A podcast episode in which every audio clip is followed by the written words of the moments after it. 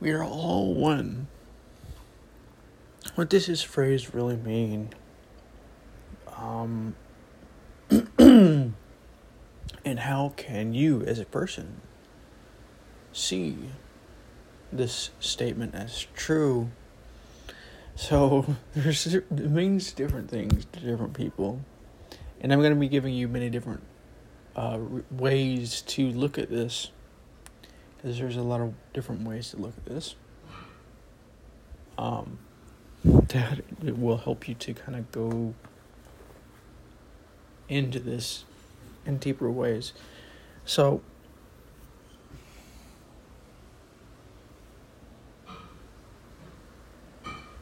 what we have to become aware of is how everything connects to everything else. Nothing is unconnected.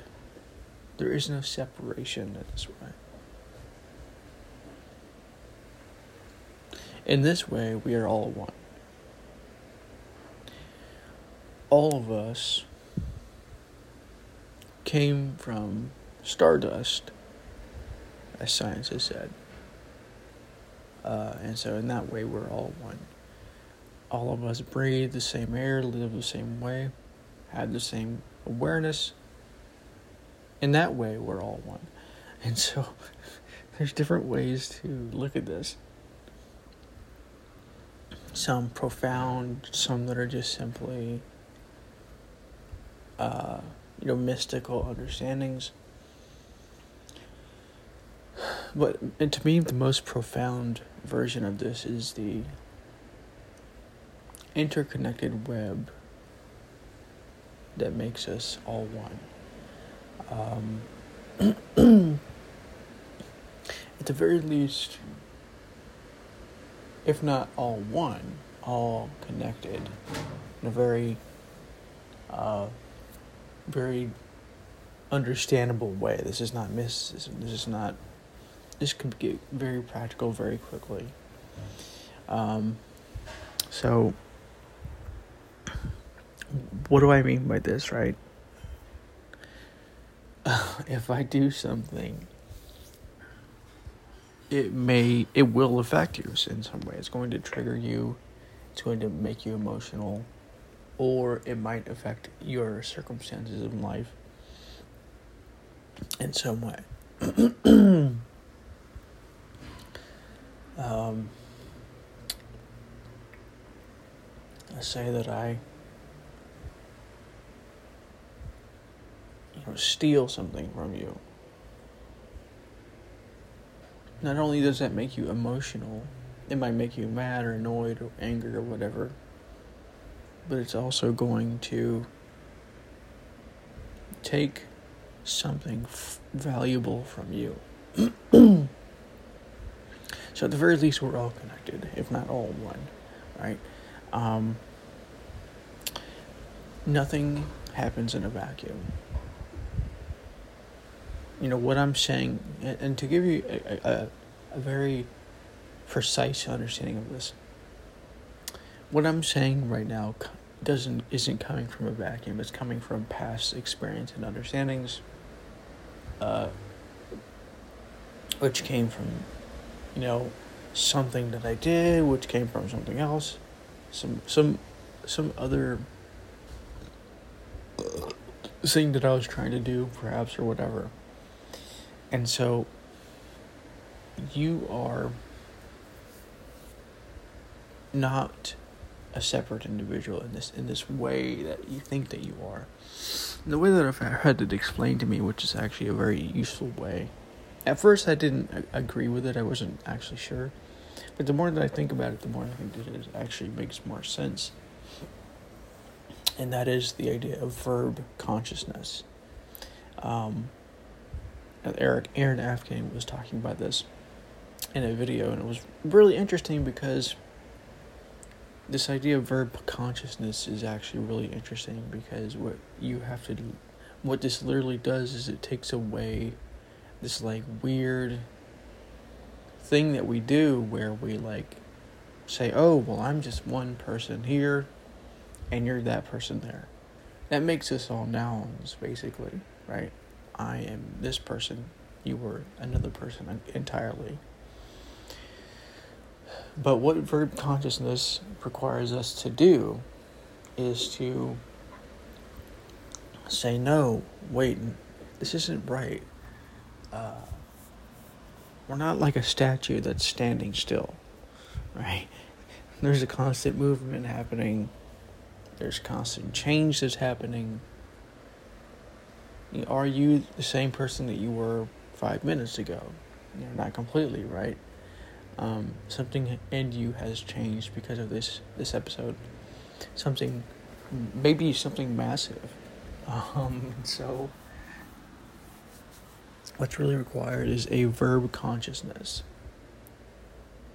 Realizing that it's not about I as a person, I, me, mine, you, yours, whatever.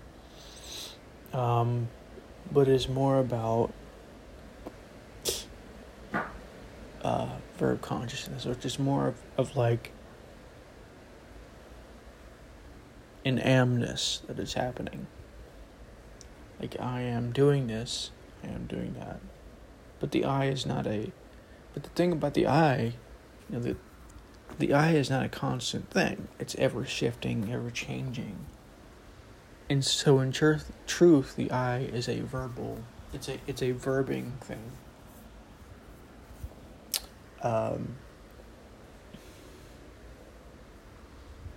because and the reason why it's a verbing thing is because of things around it that are affecting it, or because of ideas that it found that are affecting it, or whatever it is. And so, this first kind of oneness is, is honestly, in my opinion, the most profound because it starts to get you to go beyond this idea that you are. Um, you must control everything. You must do it all in these these kinds of ways and, and things like this, or that it's all this person's fault and things like this because you start to understand that in reality there is no vacuum where it's just like one person's fault or it's done as simple as that at least. And so you start to kind of get like this wider view. And I might talk about this in a deeper episode. I made an episode about this a while back called Nothing, Nothing Happens in a Vacuum, but I want to go into this in a really deep kind of way. Eventually, I think. Um, because it's a very profound thing that you start to see. And that is, you start to see the changing, the ever changing. You start to see how everything is ever changing, and you are ever changing. Um, and that when you look at these these things in this kind of like more of a ripple versus wave uh, response, you start to see the holistic uh, aspect of reality. Right? I do something that creates a ripple, but that com- came from another ripple, that came from another ripple, that came from another ripple, that came from another ripple. Um, perhaps it had an eventual beginning, which may have been the beginning of the the the, the lake or whatever, that now has all these ripples in it. when normally you think of it as like you drop the stone or you do a certain action and that creates only one ripple. When in reality, what's actually happening is that you had a ripple in your consciousness that said drop a stone or skip a stone or whatever. Maybe that came from your past, or maybe that came from your your uh, watching something, or maybe it came from whatever it was. But but it came from something, right? And see what, what you're starting to see, what we're starting to talk about, is the deeper aspects of oneness, um, where everything is coming from this attitude of nothing happens in a vacuum. Once we dare look at things in this way,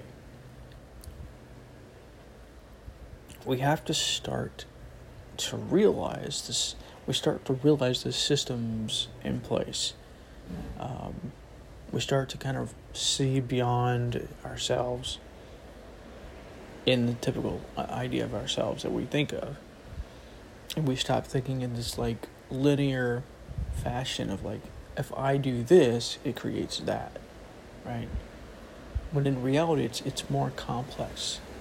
There's more going on here because you doing that comes from something else, and that may have come from a thousand different things at once, perhaps, as well, which creates bigger and bigger ripples sometimes, and then even waves every once in a while, right?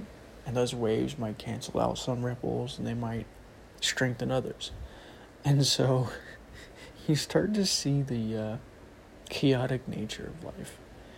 Um, you start to see that there is no such thing as order in the typical senses of the word that we think of it. Because any kind of order is linear. It isn't really like possible to have that kind of order. And for the most part, it to a certain extent it is. But it is not possible completely because of the, the nature that we're talking about here. Um, so,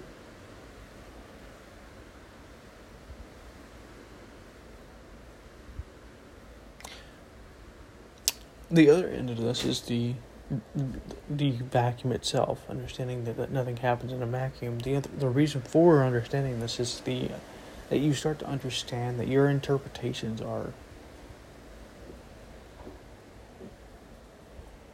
basically skewing things in certain directions.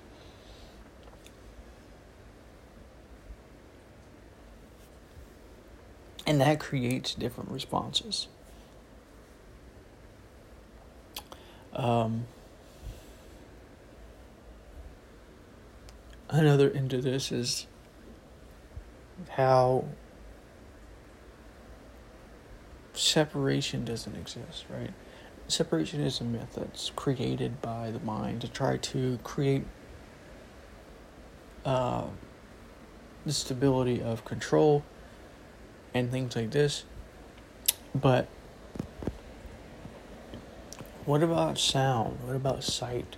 You're seeing this person, therefore, you, and at least to a certain extent, you are connected with this person um, through sight, through sound, through certain actions, or whatever. And then I make it connected in this in the in the way that people use it. People use this word in, in like really weird way, where it's like, oh, we must find emotional connections and and all these things. That's like one percent of one percent of what I'm talking about.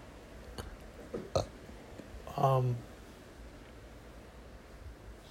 where it's not just about love and and like things like this, but it's also about like the smallest things that can happen that creates the, the that supports the connection that kind of threads through it in a, in a sort of non-local kind of way. It's kind of it's kind of like a you have a you have this huge lake, right? Like we said before, right? Maybe at first it's it's still, let's say, but then all of a sudden several ripples just happen, and it looks like they may be happening from nowhere. Um, but then they're happening from something. Uh, nothing happens in a vacuum, right? And so you start to see that all of these things that we think about the world is, is based on the idea of basically like if I do this, it creates that.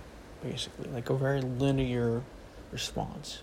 But what you start to understand, the more you start to kind of go through this process of seeing everything is, is nothing having a vacuum in it, uh, is that reality is, is in most cases nonlinear. Um, and when I mean non-linear, I don't mean like the shapes are non-linear. I mean they that can happen too, but I'm talking about the way that people think of cause and effect. Cause and effect is much more complex than, than like I do something and that creates an effect. I mean, that is technically true, but there's more going on here. There, what what caused me to do that in the first place, right? And what caused that, and what caused that? The answer to that is, is many things. And so it's not this linear one thing causes another thing, then that causes another thing. It's more like you have three different sources. Maybe they cause one thing. And that causes maybe four or five different sources of things, which maybe causes another two or three things, right? It's not a linear process um, because it's coming from different directions.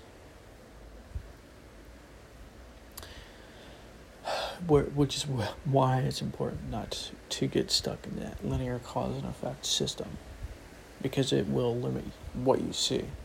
So, when you're looking at things in this way, you start to see beyond this sort of materialistic paradigm of like cause and effect in the tem- in the simplistic way that we think of it. Um, and now we're talking about systems thinking because it's coming back to what's called feedback loops. You know, you something doesn't just happen in a vacuum. You know, the way st- science is usually studied, it's usually studied as if it, that one thing is in a vacuum. Like, if you're looking at an electron, that electron is only happening to itself, and it's not causing anything else, or it's not doing anything else except to the atom that it is a, is a part of.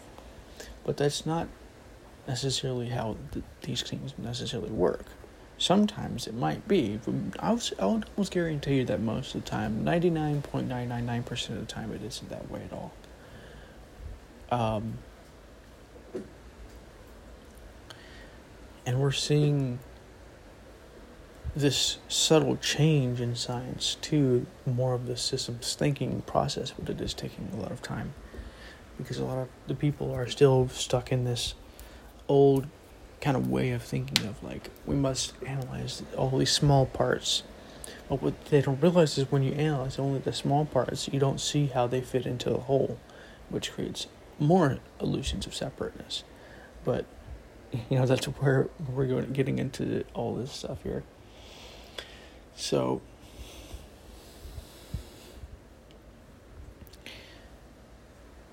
you are actually breathing the same air as somebody else, right?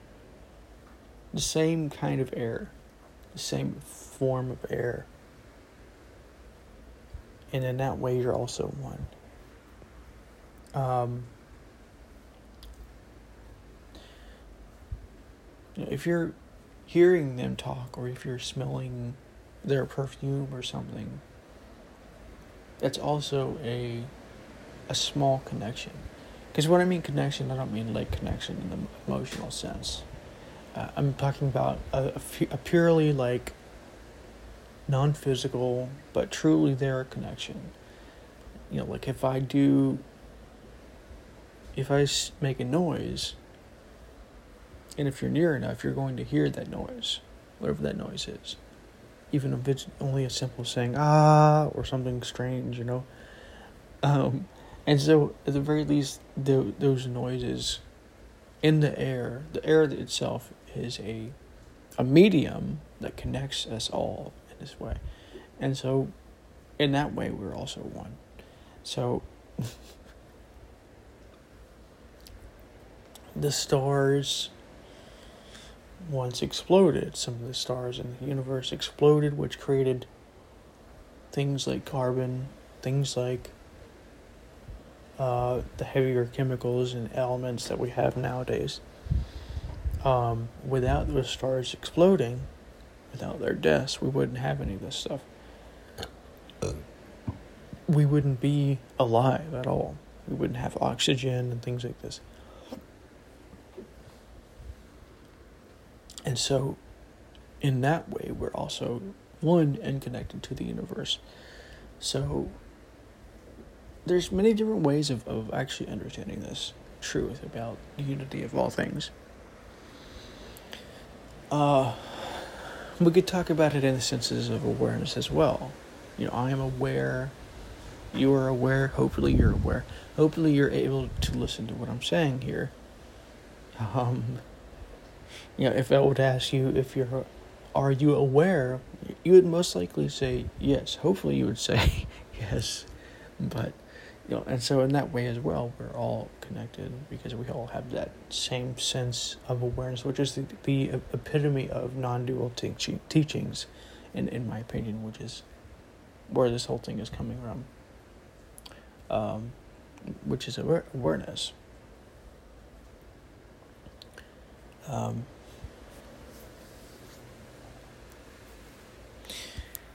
I mean, we could talk about how awareness has been kind of fused to thoughts and things like this, but that's a different story, right? So,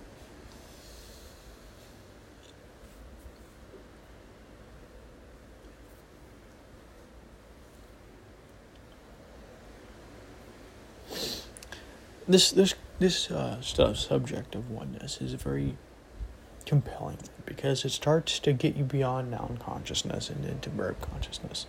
The more that you start to see the, the connections and, the, and just nothing happens in a vacuum understanding, and, and the more you try to see if you could make uh, apply it to everyday life, is the more you can start to access this verb consciousness because in truth, you are not unchanging. Like the mind can sometimes get this weird thing going on where it's like I am this way and I was born in this this place and things like this. But it sometimes can forget the ever changing nature of itself. Oftentimes it does because it doesn't serve it to remember remember that. And so when you do remember that, when you start to see more of that verb consciousness, the more you start to become open.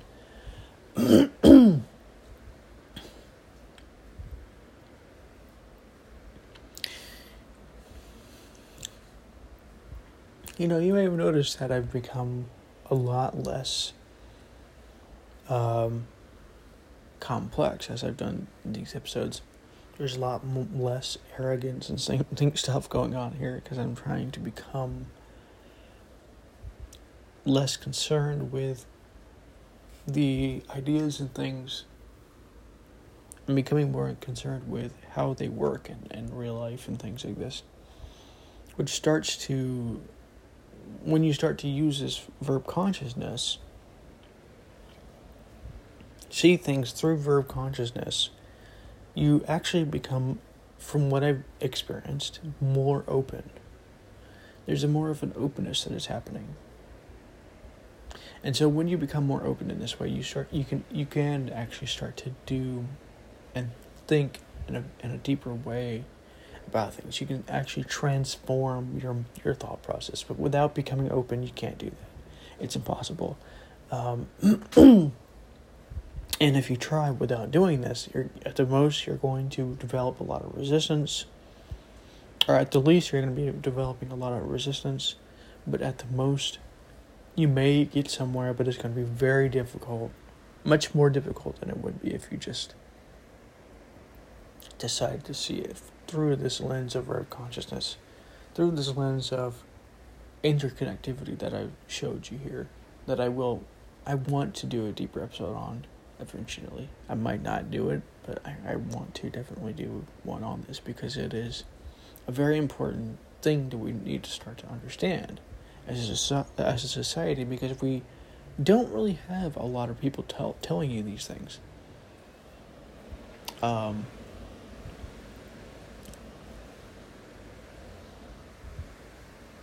and that creates for ourselves a lot of problems because it makes us actually more closed minded. Uh, uh, so, this is my experience, to be fair, right? but it makes you more closed minded. the more that you sort of have this noun consciousness. The noun consciousness is like, I, I am here. Yeah, my name is David, I am a clearly defined thing, right? Versus a verb consciousness, which is like, I am here, but I am changing and I am like a part of what is being changed as well. I'm part of the thing that is changing things. Uh, there's more of like a a being aspect to what you're saying and thinking and doing and understanding rather than a sort of linear, closed minded, almost dogmatic position of I as a singular. Um,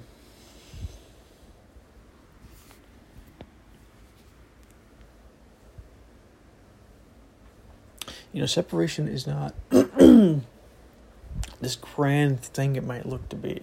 Sometimes you, you get people who are like, yeah, but if you become one with everything in this way, aren't you going to become naive? And the answer is, it, depends on how you do it, honestly. Most people do it, I think, in a way that does make them naive.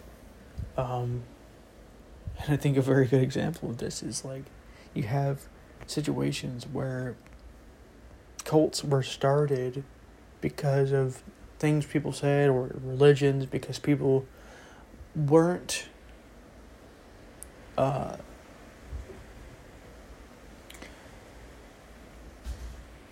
they were naive enough to believe that they wouldn't cause that or they were not aware that that would happen right? And there was this documentary i don't know if it's still on netflix but it was called wild wild country where it was talking about this uh, compound that was that was founded by I think it was Osho, and so they they were they had these people in these comp this compound that turned it into uh, a lot of problems. There was a lot of problems there. It wasn't. I don't think it was him that was necessarily doing this, but this is what I'm talking about. If you're not careful, you can create a lot of problems if you're not um, specific enough and things like this.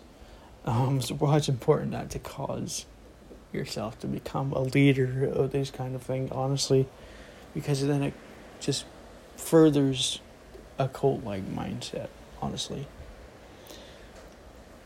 Um,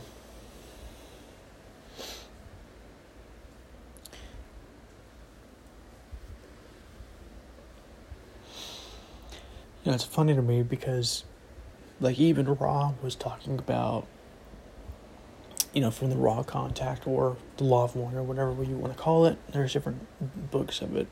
He was talking about, or they were, I guess, t- talking about when they were here 11,000 years ago and how they were actually attempting to transmit the teachings of the law of one to Egyptians and things like this. And because of the the times and the people of those times, they they were able to transmit, but it became corrupted by the people. It became a problem for the for the people, and the law of one teachings became distorted. Uh, and that's that's exactly what happens because of the way that sometimes unity of consciousness happens. Because we have to become one, right? There's there's a point to be made about unity consciousness and about trying to see the whole of all things. But at the same time, we have to understand that that darker aspect of reality that is usually not seen with spiritual uh, people. And it's one of my biggest gripes with spiritual people is that they don't really see the darker aspects, and so that gets them into a lot of trouble when dealing with those types of people. Because they themselves oftentimes are so illuminated that a lot of this these darker aspects are no longer around for them, right? And so when they are attempting to start compounds and start things like this, like Osho, they maybe aren't aware enough as they could have been of the problems of doing this. Uh, not really of doing that, but of of what happens when people get together in this kind of group to think kind of way. Uh, something I do want to talk about deeper in another episode. But, um, and so because of that, they don't see the problems. This is why it's important to see the darker aspects just as much as the lighter aspects of reality. Um, because then you you can you can actually start to overcome some of that problem. It won't be complete, obviously, but it will start to overcome some of it, in my opinion. Uh, and you can actually, if if if you if you don't overcome it, you can at least see it coming, and deal with it effectively once it happens. Uh, which is something that it's hard to do if you are fully eliminated and in the light like this, and that's one of the reasons why I've always said that darkness equals truth because oftentimes it does. Um,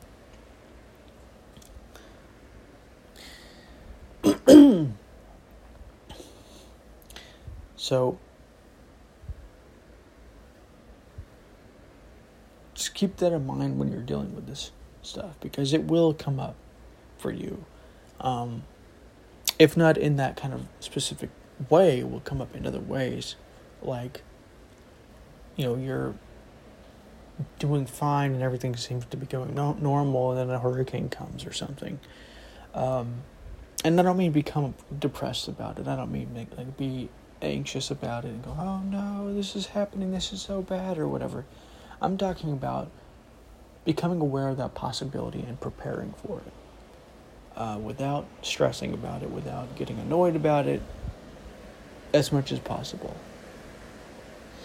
Um, and that's when you start truly become not only able to see the oneness of all things, but also deal with it in a more effective and manageable way, in my opinion. Uh, because you you can actually see the darker aspects without getting involved in the emotions that are associated with the darker aspects. Because the problem is that with the darkness, the problem is that people have judgments about what the darkness is. Um,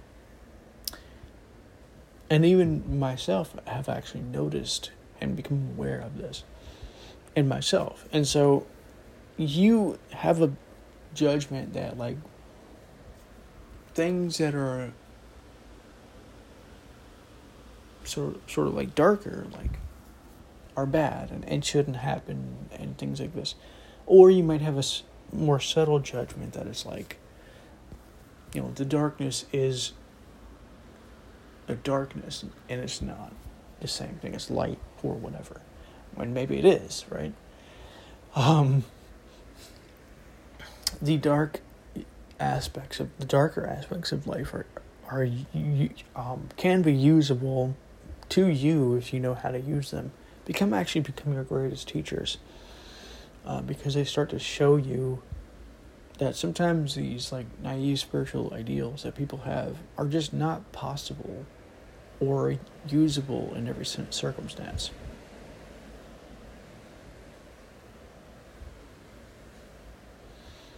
You know, it sounds great to just like love everybody and and, and things like this, but that might not, not be the most practical thing.